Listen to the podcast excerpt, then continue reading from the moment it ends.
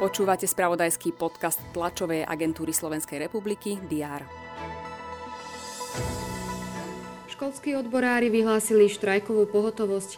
Žiadajú zlepšiť pracovné podmienky, vrátanie zvýšenia platov o 10% pre všetkých zamestnancov školstva od 1. júla.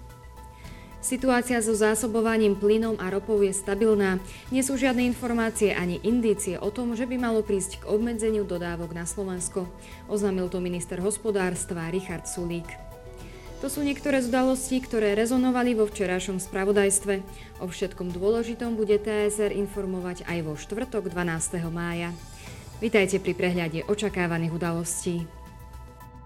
Prezidentka Zuzana Čaputová navštíví Skalicu, stretne sa s predstaviteľmi mesta a navštíví aj zariadenie pre seniorov.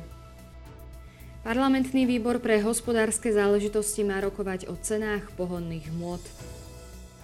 Slovenská poľnohospodárska a potravinárska komora bude mať briefing v Badíne. Informovať má o škodách spôsobených poľovnou zverou. Približí tiež návrh zákona o poľovníctve. Fínsky prezident by mal oznámiť postoj svojej krajiny k vstupu do NATO.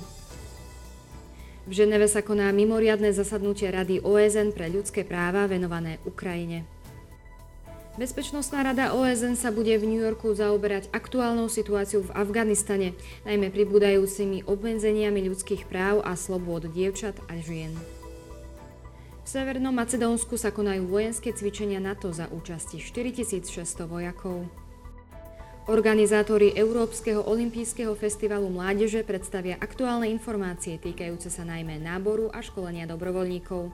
Festival sa bude konať v júli v Banskej Bystrici. Dnes bude na Slovensku prevažne oblačno a teplo. Na mnohých miestach sa môžu vyskytnúť prehánky alebo búrky. Teploty vystúpia na 24 až 29 stupňov. Všetky potrebné aktuality nájdete v spravodajstve TSR a na portáli teraz.sk. Prajem vám pekný deň.